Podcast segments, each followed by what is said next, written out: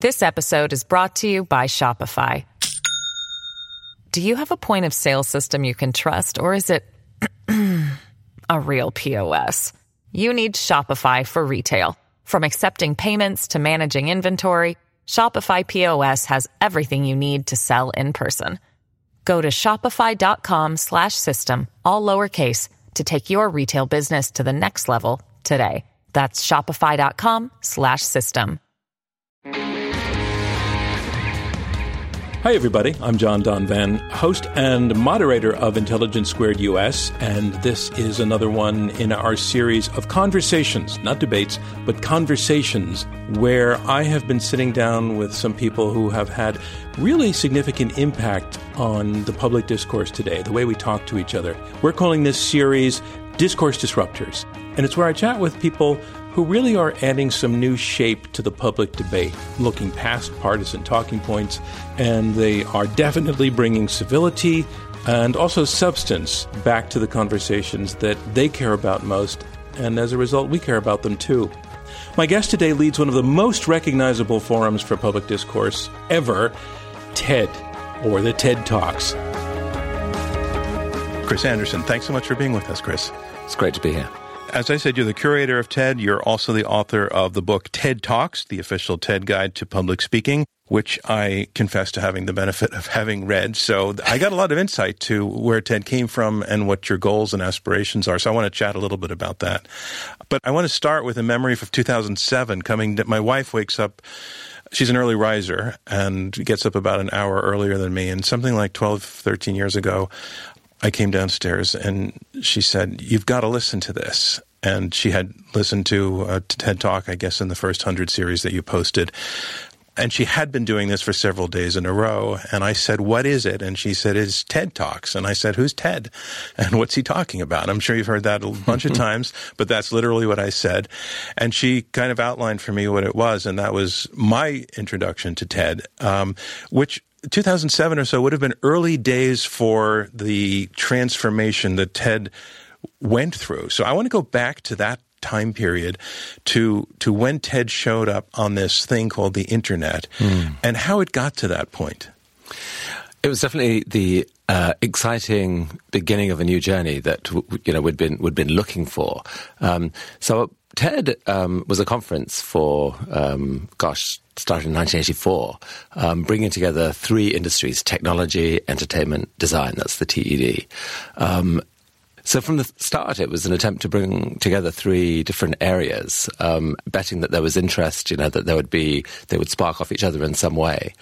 That turned out to work. Uh, I showed up in the late '90s, '98, went to my first TED, and and uh, the first day I was baffled by it. Uh, why all these different subjects? It, it, didn't seem very focused. But by by the third day, you could see all the dots connecting in, in really an amazing way. And um, and I was sitting there crying at the back of the room and thinking, I've fallen in love with this thing. I've got to come every year. Um, and uh, it was it, it, seemed to touch a lot of other people quite deeply. So I had a chance as a media entrepreneur uh, a, few years later to to buy it from its founder um, by means of um, uh, a nonprofit foundation that I'd set up. And um, that was stressful and exciting, and it wasn't clear that the transition would happen. But once it had happened, really the quest became okay, this thing's owned by a nonprofit. It's supposed to be for the public good. Um, I think it's for the public good, and that you know these amazing people come together and share ideas. But it's a little bit insular.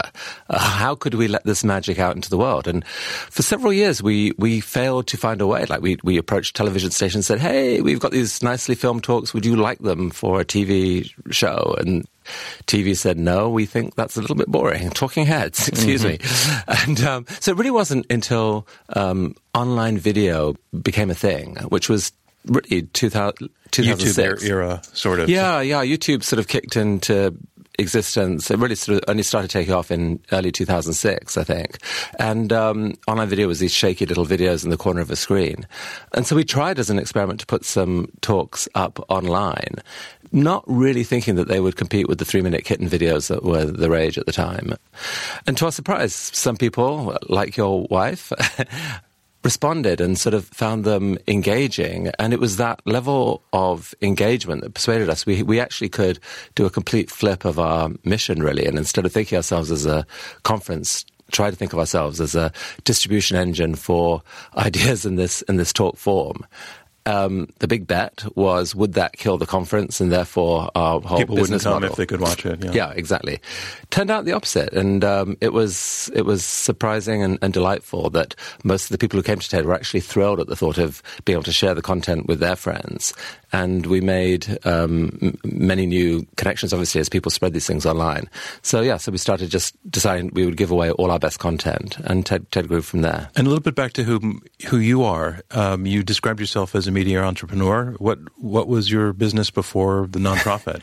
I published magazines, like hobbyist magazines, magazines that were deeply boring to almost everyone, except the people they were specifically targeted at, who would literally run to the newsagent the day they were published. What were some of the topics? So, so it was it was like computer and, magazines, yeah. video game magazines, some music magazines, craft working, all, all sorts. There were like like more than hundred of them in the end.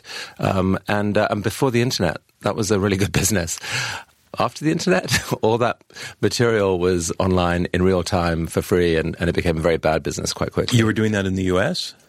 Initially in the UK, and then in the US from, from the mid 90s, yes. I lived in the UK in the 80s, and I was a computer geek. I'm pretty sure I probably bought a magazine or two from you. is my guess.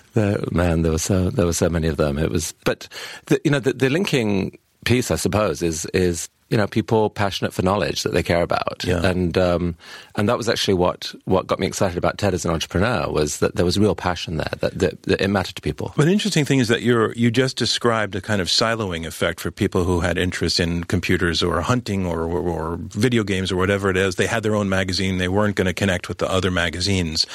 But what you described happening in TED in the 80s was that these three very very large universes were were combining the, uh, technology, uh, engineering, and design, and entertainment. I'm sorry, entertainment and design, and and that um, and that it wasn't it wasn't so obvious that three three topics like that could could be spread out through a day and find connections with each other, but that actually turned out to be the magical thing.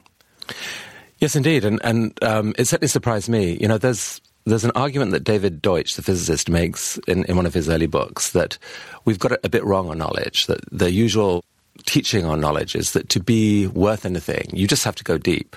You know, all of our sort of career guidance is, you know, pick one thing and get really good at it. And that's how science works. That's how much of academia works. Um, it's how kind of how the world works, and it's certainly how I thought about things. The, the whole business was designed to do one thing for one person's passion and do it well. Uh, what Deutsch pointed out is that you can't really understand the world unless you know context. And you, you can be deep in your own trench, but unless you come out from time to time and see how your trench connects with the thousands of other trenches that are out there, you really don't know what you're doing or why it matters.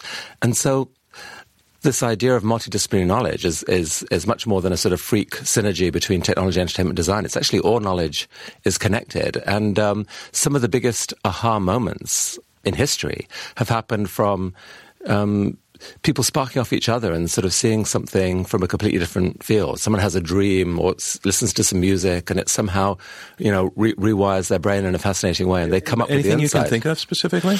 Um, oh gosh, you're, you're going to um, um, well, I have something. Oh, yeah, and, well, and, yeah. well, I'm thinking. I'm thinking Steve Jobs was not strictly speaking an engineer, but he he saw design and engineering and, and frankly entertainment all go into into one package.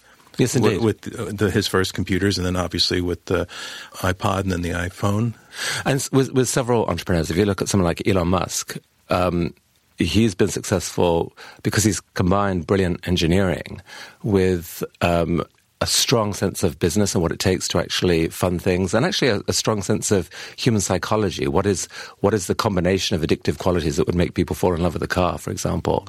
Um, that um, f- few other people had that sort of breadth to pull together and, and to do, if you like, system design. But um, just the experience of sitting in a room and listening to people, you know, it's surprising that software coders learn a lot from artists and creatives, you know, and, and vice versa. But they, but they really do. But you're not making an argument for being a generalist. That's a different thing. No, I'm, I'm making an argument for being being ready to invest some time in understanding at least the key elements of what other people are doing. Yeah. Because it shows you how what, what you do really fits into the world. Uh, and there are surprisingly few people who do it. In, in, the New York Times, David Brooks is, is explicitly a sort of this generalist writer who will try and pull together threads from psychology and you know, history and sociology. And he's, he's so debated with us a bunch of times, so we've seen well, that happen right. on stage. Yeah, and it's it's a very very helpful skill to you know put your thinking in context so you can just understand how it fits into the landscape. Not enough of that happens. Um, talk. I want to talk a little bit about the formation of what we actually see on the stage now. Uh, the most obvious, uh, consistent thing that you do is the 18 minute time limit. Solo individual, almost always solo individual, almost always standing fully open to the audience, not behind a lectern.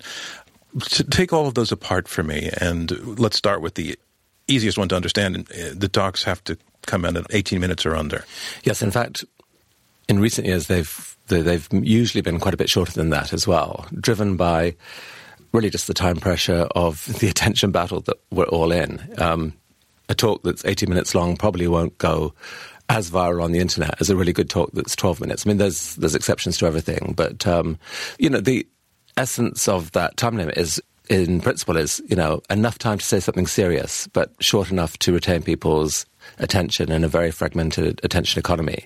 And so it occasionally means that people struggle to say, you know, correction, I'll correct that. It always means that people struggle to say what they want to say in that time limit and have, they have to make choices. They have to focus on a specific thing.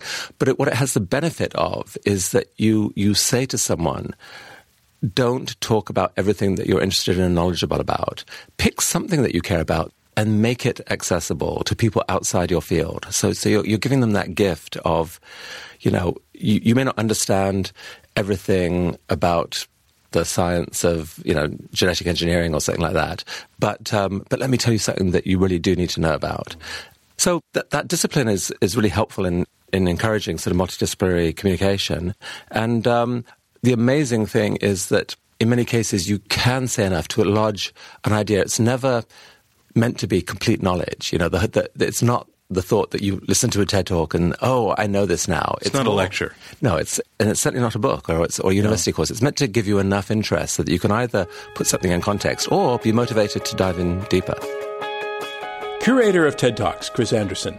We are going to take an even deeper dive when we continue. This is part of the Discourse Disruptor series presented by Intelligence Squared US. Other guests in this series include Dr. Allison Schrager. She's author of An Economist Walks into a Brothel and Other Unexpected Places to Understand Risk. Also, we've had Nadine Strossen, former president of the ACLU, and Thane Rosenbaum, a novelist and director of the Forum on Law, Culture, and Society NYU on Intelligence Squared US. This episode is brought to you by Shopify. Do you have a point of sale system you can trust, or is it a real POS? You need Shopify for retail. From accepting payments to managing inventory, Shopify POS has everything you need to sell in person. Go to shopify.com slash system, all lowercase, to take your retail business to the next level today. That's shopify.com slash system. I'm John Donvan. This is a special episode presented by Intelligence Squared US Debates in our series Discourse Disruptors. My guest is curator of TED Talks, Chris Anderson. I, I, participate from time to time with a storytelling organization in Washington, D.C. called Story District, which is very much like the Moth is actually older than than the Moth, which is another well-known storytelling mm-hmm. organization. And the time limit imposed on us at Story District is seven minutes. Mm-hmm. And you know, I'll come in with a story that's not seven minutes; it'll be thirteen or fourteen minutes already, and they'll work with me to shorten it and shorten it and shorten it. And what tends to happen is the story just gets better and better and better. Um, because I'm bringing it down to the vitals mm. and also discovering the real, the really, truly powerful connections in the logic mm. of the story. And it sounds to me as though you have that same principle. We do, and uh, we work with speakers certainly. And there's there's very much a right way and a wrong way to shorten a talk. So if you have a, a 30 minute, 45 minute talk, and you want to give it in 15 minutes, don't talk fast. That's well, not the answer. You can talk a little bit faster. I think I think ah. the, the, people are getting used to a slightly faster pace of speech in general, as we're all getting more media literate. The mistake is to summarize everything you want to say. So you include everything you want to say, but you just you just try and make it quicker. That you know the problem with that is that nothing really lands powerfully.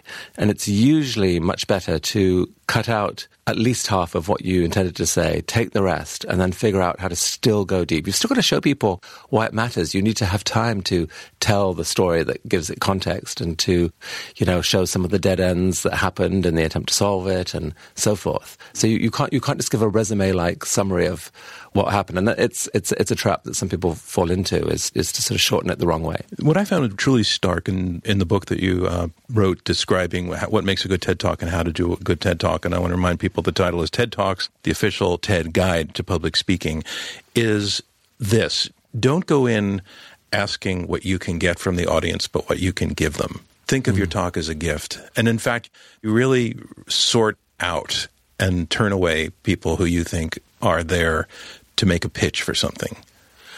Yeah, absolutely. Um, it's such a trap that people naturally fall into is gosh i've got this audience i've got this opportunity. It's my big moment to make a name for myself. And um, people see through that so quickly and it and it turns actually turns the audience against you. So ironically the best way to get something from a talk is to explicitly try not to. It's to it's to, it's to figure out what what can i give? It's such it is such a miracle to me that in a few minutes an idea, a little pattern of electrical information in your head can escape from your mouth into the ears of people listening and literally rewire their their brains and potentially change what they will do 20 years from that moment. That is an astonishing phenomenon that that, that causal chain can happen. And so what you know what you give really matters. If you definitely if you can successfully pull that off and give someone a new concept a new way of seeing the world a new idea and and, and do so in a way that is motivating them to them to do something with it wow you actually cite literally some neurological science on this idea of the thing that takes shape in the speaker, that has a shape in the speaker's head, is reproduced literally a shape in in the brains of the people in the audience. Talk a little bit about that. Well, I mean, it's a phenomenon of people gathering and talking and listening to each other in general is that our, our, brains slowly sync up. I mean, emotional states start to sync up, for example. Um, if someone's feeling excited and happy, others may well do that. And you can, there has been research that can literally, you can see that literally in the sort of you know brainwave patterns that are happening in people's heads. But um, specifically in storytelling or in the sharing of an idea, the structure of an idea can be detected in a mind at least in outline visually. And, and then that same structure, that same pattern um, can be seen in the listeners to that story or to that idea when it happens. So, yeah, speaking like right now, we are rewiring each other's minds. And if you're listening to this podcast, your mind is being rewired. You know, it's dangerous. Like if, if the wrong thing goes in, all bets are off, you know. So it's like we have all these mechanisms for deciding when to open our minds and when to actually shut them down that are actually really, really important for our own mental health. Storytelling, as you point out in the book, has a long, long tradition as an oral tradition before there was an internet, before there was written word. You make the argument, uh, and others have made it, but you make it in a real, really interesting way that it's one of the things that defines us as a species and uh, has had an enormous impact consequences. Not just that we can tell stories, but having heard stories, we become a certain thing. And uh, talk a little bit about that kind of evolutionary aspect. Yeah, I mean, it seems to go back to humanity's control of fire. I was actually at a campfire the other day and just marveling at it again that this one thing allows a group of humans to gather together safely. The animals are scared. So for the first time, you have safety together and you can see each other living patterns changed. People could go to bed later. They could wait after dark. And they had this period of an hour or two after dark where they could gather and just build social skills. And, and storytelling um, was this it was probably, who knows for what reason it was done or why it took off, but it became this tool where crucial survival information could be shared. You know, here is my story of how I escaped this danger. That means that you don't have to do it. I did it for you. Now you know what to do. And um, and so, so I think it became a crucial tool for allowing humans to thrive. And it's amazingly rich what is going on in that process because it's not just the communication of literal sort of textual information. It's all kinds of other judgments are going on in that process of do I trust this person? Do I like this person? Do I want to follow this person? Are they Are they believable? Are they passionate? You know, you can hear so many things in a voice. And so, yeah, I think I think good storytellers and good listeners were selected for evolutionary, and it's become a big part of who we are. And many of the best speakers know that your best shot at bringing an audience along with you, and to, if you like, to get an audience to open its mind, is to do a little storytelling. And yet, so many of us are terrified to get up in front of other people and talk. Yes, because your social standing is at stake. I mean, our social standing is plays a huge role in whether or not we will thrive or whatever. So it's it's a very natural fear to have. The good thing about fear is that it's you know it's there for a purpose. It's there to be paid attention to, mm. and it says to you, "Hey, look out." Dear human owner of me, you need to you need to pay attention to this, and um, so long as people listen to that fear and then respond to it and prepare their talks and prepare their experience and their skills, they can actually get over that fear. Uh, it's just that often people don't do that. They just think, okay, I'm going to wing it. I'm going to wing it. I'm going to, I know what I'm going to say. I'm just going to try and get through it. And then they may or may not blow up on stage. Does stage fright still figure into speakers who show up at TED? And I would find that ironic because on the one hand, they've said yes, or maybe they've even pitched themselves. And then on the other hand, if they're scared, why do that if they're so scared? Um, it hugely shows up, and it's in many ways it's the most. For some speakers, they feel it's the sort of they've got more at stake than ever because they've got this one shot to you know do a TED talk and reach millions of people or not, uh, completely fail. And so some come more terrified than ever. And um, yes, it's it's you know you chip away at that piece by piece, really by rehearsing, by knowing what you're going to say. Most importantly, by having something that's really worth saying and that you know, let that carry you through. Um, see the audience as people, look at them, and uh, and just be authentic. I mean, the worst the worst thing is someone sort of trying to hide the fact that they're scared and sort of like clench fist their way through a talk. It's much better to have an honest moment with the conversation and say I'm nervous. Yeah, yeah, yeah. Just say it. Yeah. yeah. Most audiences are usually very, very supportive. Have um, you seen people just completely fold up on stage? I have really? um, two or three times. It's it's very unpleasant, and it yeah. sort of it often happens in slow motion. They're doing okay, and then they make a flub, and then they sort of slow down and they get out their notes and they try again, and it just gets it gets worse. You can see the sweat starting to pour off them, and yeah, I've I've had to go on stage a couple of times and say, you know, why don't we just have a conversation? And um, were you always comfortable yourself going on stage? Oh no, no. Um, I I don't see myself as a great speaker. Um, I've I've definitely had a ringside seat and have seen many amazing speakers in action. And have, you know, the book is really it's harvesting those learnings. Mm-hmm. It is it is a teachable skill. The key thing I think is, and really the purpose of the book was to say there is no formula here. There there are tools that you can use, and actually your best shot at making an impression and really giving people something is to find your own combination of those tools. People actually respond to something that is fresh. Um, the only thing that matters is to actually have something worth saying. Well, can you give us a little sense of the supply demand? Are, are, do you turn down many more people than you accept, and are you pitched dozens of times a day? I don't mean you personally, and as you walk down the street, or but but the organization. Are you flooded with pitches? Uh, yes. Are you desperate for pitches, or how, how does what's well, going on? We get we probably get I think it's twenty five thousand a year, sort of through the website. Many of them are um, many of them are people you know, who have an agenda to sell. You know, there's lots of consultants and motivational speakers and so forth that we we're not. Those are the least likely to get through. Um, we have a team of curators, you know, looking themselves sort of proactively for best talks in a bunch of different areas. And um, so there's lots of people who want to speak, but but it's often the people we want to speak, they may just be out there doing important work, and you actually have to persuade them. No, you know, this what you're doing really matters. Come and give it a shot as a talk. So uh, some of the best people are not people who are trying to, to give TED talks. Uh, absolutely. Oh, interesting. Yeah. Who's blown you away over the years? Oh goodness, so so many people, and in, in so many different ways. I was just rewatching last night, actually, a talk by Anil Seth, who's a consciousness researcher in the UK, who just framed that topic in a surprising way as, you know, consciousness is a controlled hallucination. And uh, he, he stacks that thinking up very well. And uh, I mean, I've just always been interested in that that topic. Um, I don't know. I, I like people who, um, I mean, in the, in the current environment, the current environment where people in the world are having trouble talking to each other and understanding each other and really giving each other a fair shot. Some of the talks that have bravely taken that on have definitely appealed to me.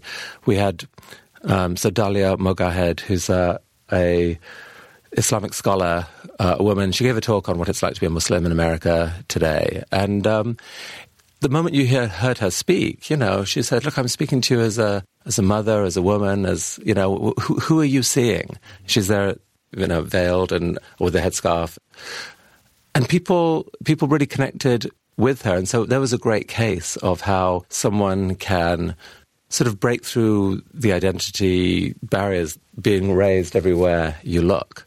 Um, I really enjoyed a talk by Zachary Wood, who's a young African American in college, had made a practice of inviting controversial speakers, giving them a shot, and had got himself into hot water by so doing. He was like, no, there's a case to listen to people you disagree with. And so this is, as, as you know, this is incredibly fraught territory right now people are very worried about the future of the country and of the world. And you could make a very strong case that the right response at the moment is not to listen, but to fight. And that may be true in certain circumstances, but there's also this terrifying risk that we will blow up one of our species' superpowers, which is to share ideas from any human to any other. I mean, it's a miracle that you have this power of language where we can trade these incredibly valuable things called ideas, worldviews, you know, that are fundamentally what empower us to do anything, they can come from any source. And it's amazing that we can do that. And yet we're, we're actually in danger of saying we will not listen to people who haven't first qualified or justified, checked off certain boxes or whatever. If, if you are if you have done certain things, you are disqualified from even talking to you, and I certainly won't listen to you.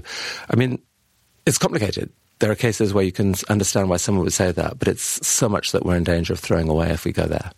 The examples you cited are quite relevant to the political situation we're in today.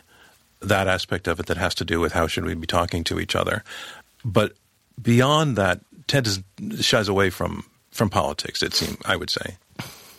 Well, we're nonpartisan, for sure. Yeah. Um, and we shy away from the politics of cable TV. So we, we have thank you. we have no interest in sloganeering, um, pressing buttons that will anger people. I mean, political ideas matter. And so if we're in the business of ideas that matter, we have to be in politics a bit. What we've tried to do is to find different ways of framing political issues. Like, can you find the people who can bridge instead of divide? So questions like, what's wrong with democracy? How do we fix democracy? Those are incredibly important, and we're always seeking speakers in that space. So it's it's tricky. What we don't want to do, though, is you know, language itself, certain types of language, is so inflaming that as soon as something is phrased, half the audience has stopped listening. And so it's trying to do politics in a way that people keep listening. That's what I would say we see our mission. Speaking of listening, I, I listened to um, one of the more interesting speakers you've had over the years was Monica Lewinsky. yes. Who um, who's getting a, her second hearing from the public at large, and a talk she gave at a Forbes conference was followed up by a TED talk that dramatically changed the way I think she is able to present herself to the world and is understood by the world out there. And first, I congratulate you for that. It gave her a long overdue chance to speak for herself and tell her own story. But I also listened to an interview you did with her on your podcast, which is called The TED Interview. Mm. And you sit down and continue the conversation. I want to say you're a terrific interviewer. That was a very good interview. Oh, thank you. And I say that as an interviewer of, of many years of doing this, that the key thing that I heard you doing was listening you obviously didn't go in there with a list of questions. You went in there with a sense of curiosity. You listened to what she said, and then a conversation ensued. If I were to do a master class on interviewing, I would say interviewing is about listening. And you were doing that spectacularly well. And the thought occurred to me the one thing your book doesn't talk about is being in the audience listening. you talk a lot about the speakers and getting the message out. Mm. The audience is presented as a sort of large mass in the darkness, people who in unison applaud or in unison groan or in unison chuckle. Since you were so good at listening to Monica Lewinsky, what about the TED audience? Who are these people in the live events? Mm. What brings them there? And then what do you want them to do? Yeah, so this is this is a great question. And I think first of all you're right that the very best speakers do edit what they're going to say in real time according to what they see in the audience. They they can tell which bits are landing, and they may move in that direction um, and be guided by that. So Sir Ken Robinson, um, who gave what is still the most viewed talk of all times, didn't come with a with a prepared talk. He he had lots of different elements in his head that he wanted to share, but he he takes his feedback from the audience and knows how to build on their laughter and their engagement. Um, he talks a, about education. Yeah, that's yeah. right. He, he, he, gave, he gave a talk about how schools have underplayed creativity in education, mm-hmm. but it, most of the talk was almost stand-up comedy. I mean, it was, um, but but at the same time, deeply inspiring. So you're you're right that audiences usually behave not at all in a sort of single way. I mean, some people are agreeing, some are disagreeing, some are thinking, some are laughing being alive to how people are and just looking at them and connecting with them it matters. They will feel that sort of personal engagement. From the audience point of view, you know, the contract between speaker and audience actually really matters at an event. For an audience, people come into the room with pretty firm rules. You may not have a device switched on. You know, attention matters so much. It's incredibly hard to explain a complex idea. And if you lose three sentences early on, you may have lost the whole context of the thing and, and the rest of the talk will be wasted. And so people who delude themselves that they can just sort of open a device and listen along and wait for the good bit, they will actually lose the power of the, of the talk altogether. So focused attention, in return for the hundreds of hours that a speaker may have put into their talk, your obligation is to give undivided attention for the 15 minutes of the talk, and you will be rewarded for that. Chris Anderson, the man behind TED Talks. I'm John Donvan. Coming up, Chris and I talk about the power of being in an uncomfortable place and what happens when a TED Talk relies on reason. You're listening to Intelligence Squared US. I'm John Donvan. You're listening to a special episode of our series Discourse Disruptors presented by Intelligence Squared US. Today I'm speaking with Chris Anderson, who is the curator of TED Talks and author of the New York Times best-selling book TED Talks: The Official TED Guide to Public Speaking. And if you don't remember this, TED stands for Technology, Entertainment, Design, it started off as a one time gathering back in 1984 and is now an annual conference. And videos of the talks given at the TED conference get billions of views. Billions. I asked Chris what makes an ideal audience for a TED Talk. The right level of open mindedness versus skepticism really matters as well in general, you want people to come in curious and go with your curiosity, be open minded, you know, assume that you might learn something, even if initially you're not sure, stay open minded. But at the same time, skepticism really, really matters. Right. You know, someone, if someone is a complete charmer and they sort of have the crowd worked up and yes, we can do this, you are very much entitled to say, yeah, but what about that? You haven't covered that at all. That doesn't make any sense without that. And so those follow up conversations and criticisms, questions really matter as well. The notion of like TED is sometimes critiqued for this sense that we give sort of oversimplified information, you know, spoon fed, everyone stands and claps, and it's, it's kind of annoying. Um, it's really annoying to me. But there are some, some good parodies of, uh, of oh, the TED Talk oh, there are online, are. which I guess is one of the sincere forms of flattery. I want to share a little bit because I think there's some overlap here and just get your take on it about our relationship to the audience at Intelligence Squared. So we we have speakers on the stage we frame it as a competition. It's uh, a good spirited competition. We don't truly believe in winners and losers. We believe the process is the point, and the winners and losers are a little cherry on top. But our founder, Robert Rosenkranz, wanted to raise the level of public discourse and especially the use of reason and critical mm. thinking in front of a live audience by having two teams test and challenge one another's ideas. But the audience's role is critical for us in that because we ultimately ask them to vote before and after the debate, and we treat it as an exercise in persuasion. So we give victory, quote unquote, to the team who persuades more people from the other side in a percentage mm. point terms. So critical to that is that people sat in the audience and changed their minds. People took it in and changed their minds while also doing their own critical thinking while watching critical thinking take place on the stage. And I love to go after every debate out into the hallway where the audience is pouring out and just chat with people or sometimes just listen.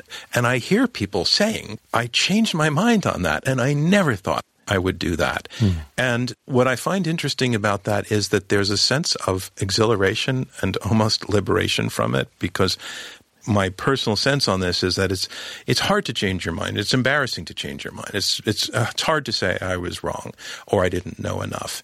But that once you take that leap, there's a wonderful feeling that comes with it. So I'm very very focused on on where the audience is on these things. But mm. it strikes me that in fact while you generally have a single speaker on stage, there are cases in which they're actually participating in a debate. They are trying to change people's minds about an issue.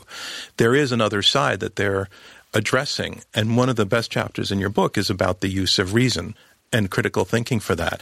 Do you see some overlap in what we're both doing in terms of putting a speaker on a stage to use critical thinking to try to change people's minds about something? Yeah, 100%. I actually think we could learn a lot from you. I mean, I, I love that format, that Oxford debate format.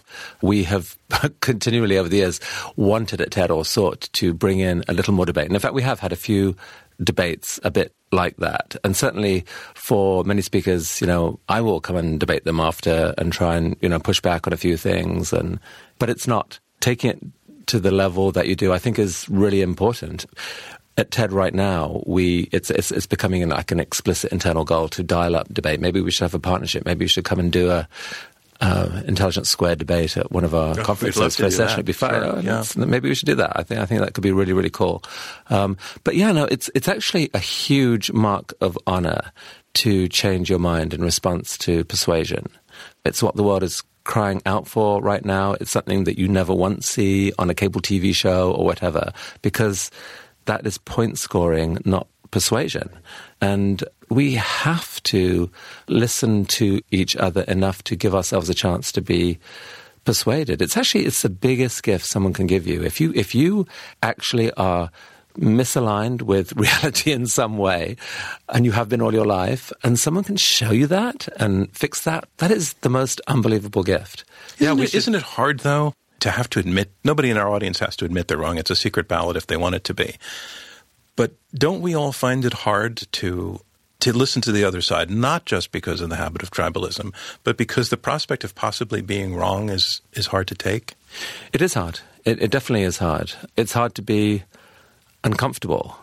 You know, I think one of the biggest pieces of wisdom I felt myself and would have tried to take on board is this, you know the power of embracing discomfort is is really important. It's the clue that there is something afoot. And often it's that process of embracing discomfort that takes you on a journey that will lead to some form of progress.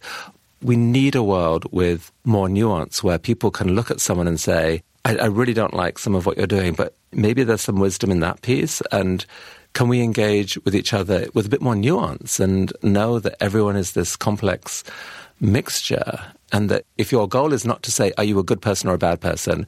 until i decide that i can't decide what else to do. Instead it's to say i know you're in part a good person. I know you're in part there's bad in there as well. Let's try and figure this stuff out and learn from each other. I mean that would be transformative but we're not easily wired to go that way and uh, it needs it needs work. But we're capable I think we're capable of it. And the benefits when that happens are really thrilling. You divide very, very broadly, very loosely, the range of TED Talks into several subgenres. Some of them are inspirational, and some of them are are simply journeys to interesting places, showing you things you haven't seen before. But then you talk about the discourses that rely on reason solely. Number one, the interesting thing is you say they're some of the most important and enduring, but that number two, they're also not initially the most popular. By popular, I mean as measured by the number of views they're going to get online in the first place. So, talk to me about what a TED Talk that relies on reason does. What's it doing? What it's doing is trying to start with some common ground, common values or assumptions, and then build from there and say, if you believe that, you should probably also consider this. And if you believe that, then there's this to take into account. So put these pieces together, and uh, we really ought to believe this. In the book, I think I quote the example of one of the more persuasive talks that's been given It was by Dan Pallotta, who was trying to argue that the way we think about nonprofits is all wrong, that we for example, require nonprofit leaders to take small salaries and to have almost no overhead, which means that they can't market and so forth. And it's, he was trying to make the case for some what initially seemed like sort of weird and not cool things. But the way he built it up was completely brilliant. And he did it by, you know, example and counterexample. I think in one point in there he said something like, look, if you want to make $50 million selling violent video games to kids, go for it. We'll put you on the cover of Wired magazines.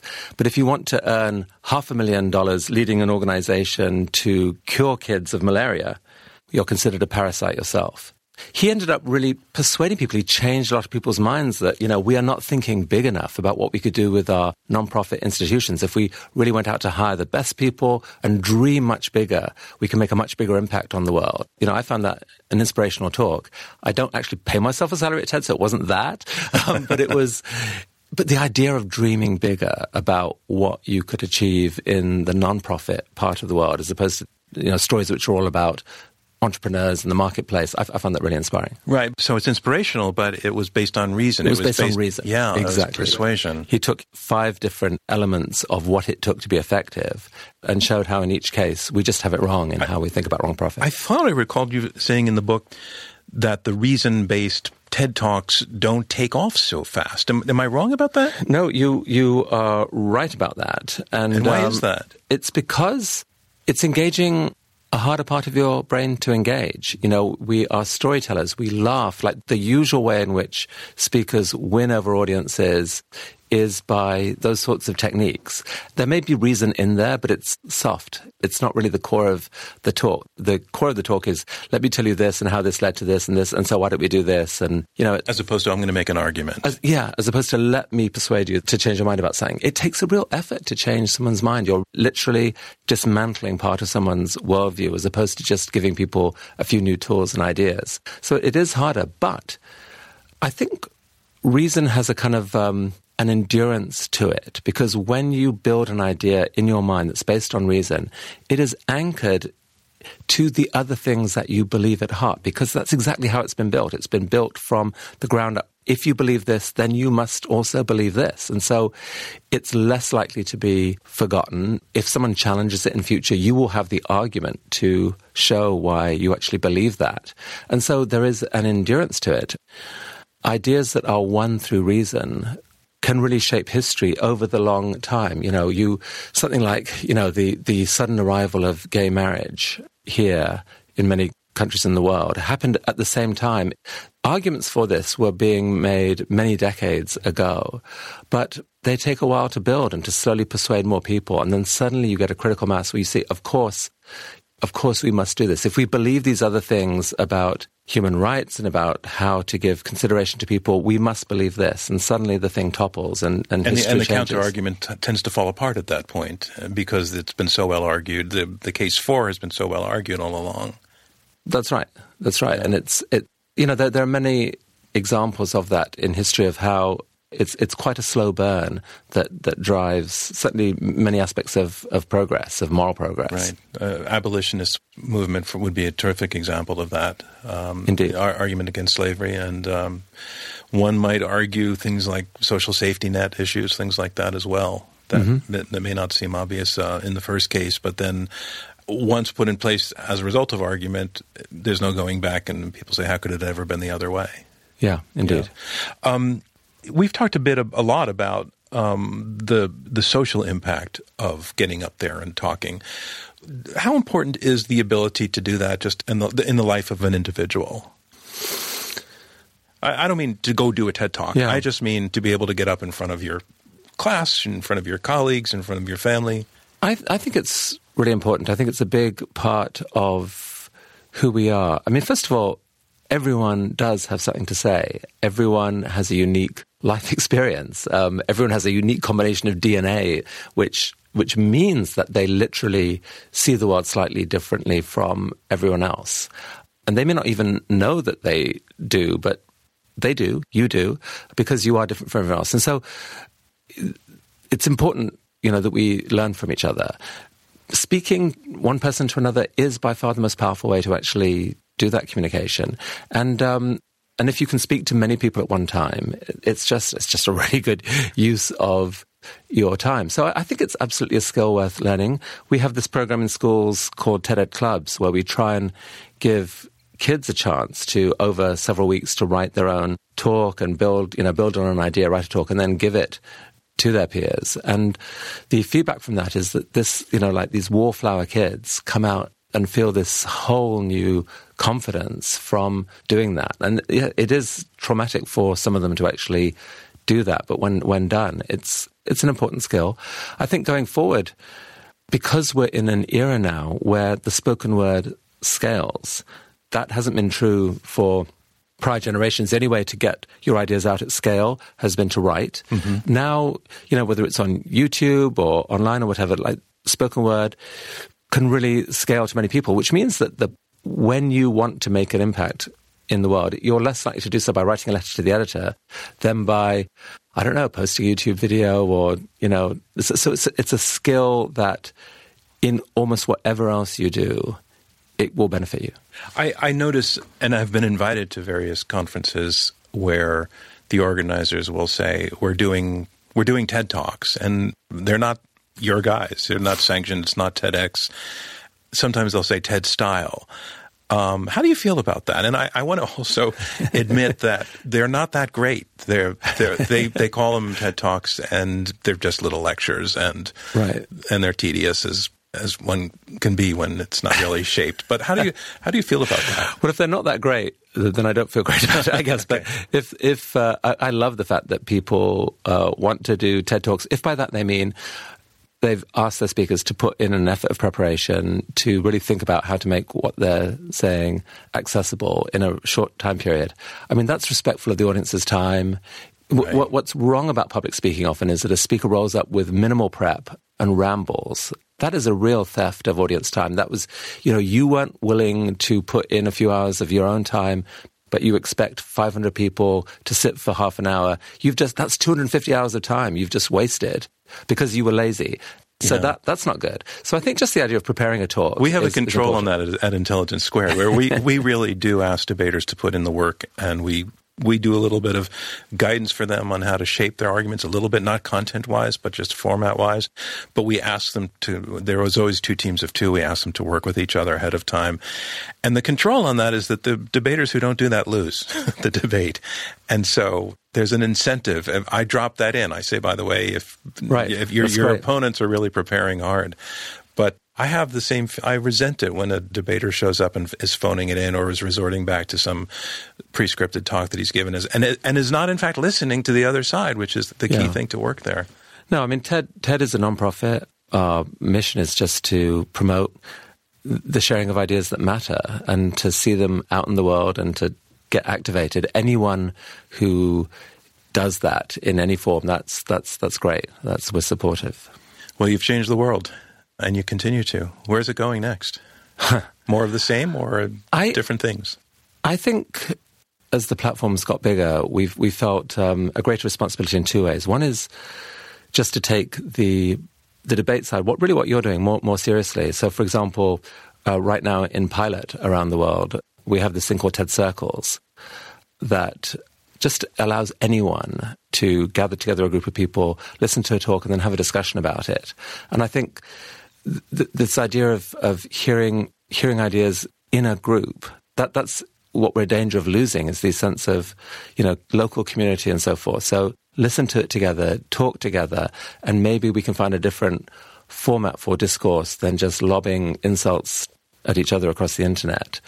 Um, so that's one piece. The other, the other side at the same time is that we're thinking really hard about just taking seriously how to nudge ideas into action. Ideas are great. They do change how people are and how they think.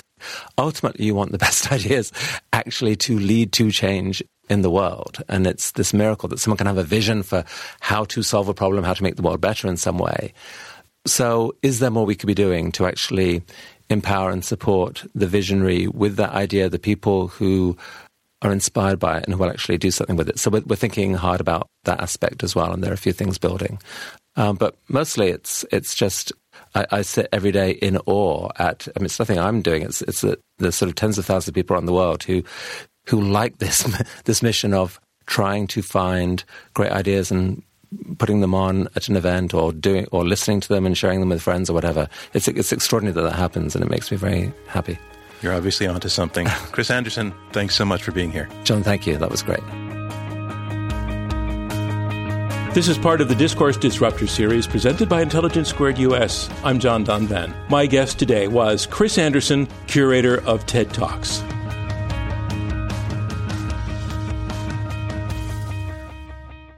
This podcast was recorded at the Cutting Room with the assistance of recording engineer Cameron Perry. To learn more about Intelligence Squared US or to hear the full Discourse Disruptors series, you can visit us online at iq2us.org. That is IQ, the number 2, us.org. And for those of you who still love, and we all do, a good Oxford style debate, don't worry, subscribe to our mailing list at iq2us.org, and that will keep you up to date. This special interview series is brought to you by Intelligence Squared US Debates. Our debates are generously funded by listeners like you and by the Rosenkranz Foundation. Lia Matthow is our Chief Content Officer. Shea O'Mara is Manager of Editorial Operations. Connor Kerfman is our Creative and Marketing Strategist. Aaron Dalton and Rob Christensen are the radio producers. Rob Rosenkranz is our Chairman. And I'm your host, John Donvan. Thanks so much. We'll see you next time. When you need mealtime inspiration, it's worth shopping Kroger, where you'll find over 30,000 mouthwatering choices that excite your inner foodie. And no matter what tasty choice you make, you'll enjoy our everyday low prices, plus extra ways to save, like digital coupons worth over $600 each week. You can also save up to $1 off per gallon at the pump with fuel points. More savings and more inspiring flavors make shopping Kroger worth it every time. Kroger, fresh for everyone. Fuel restrictions apply.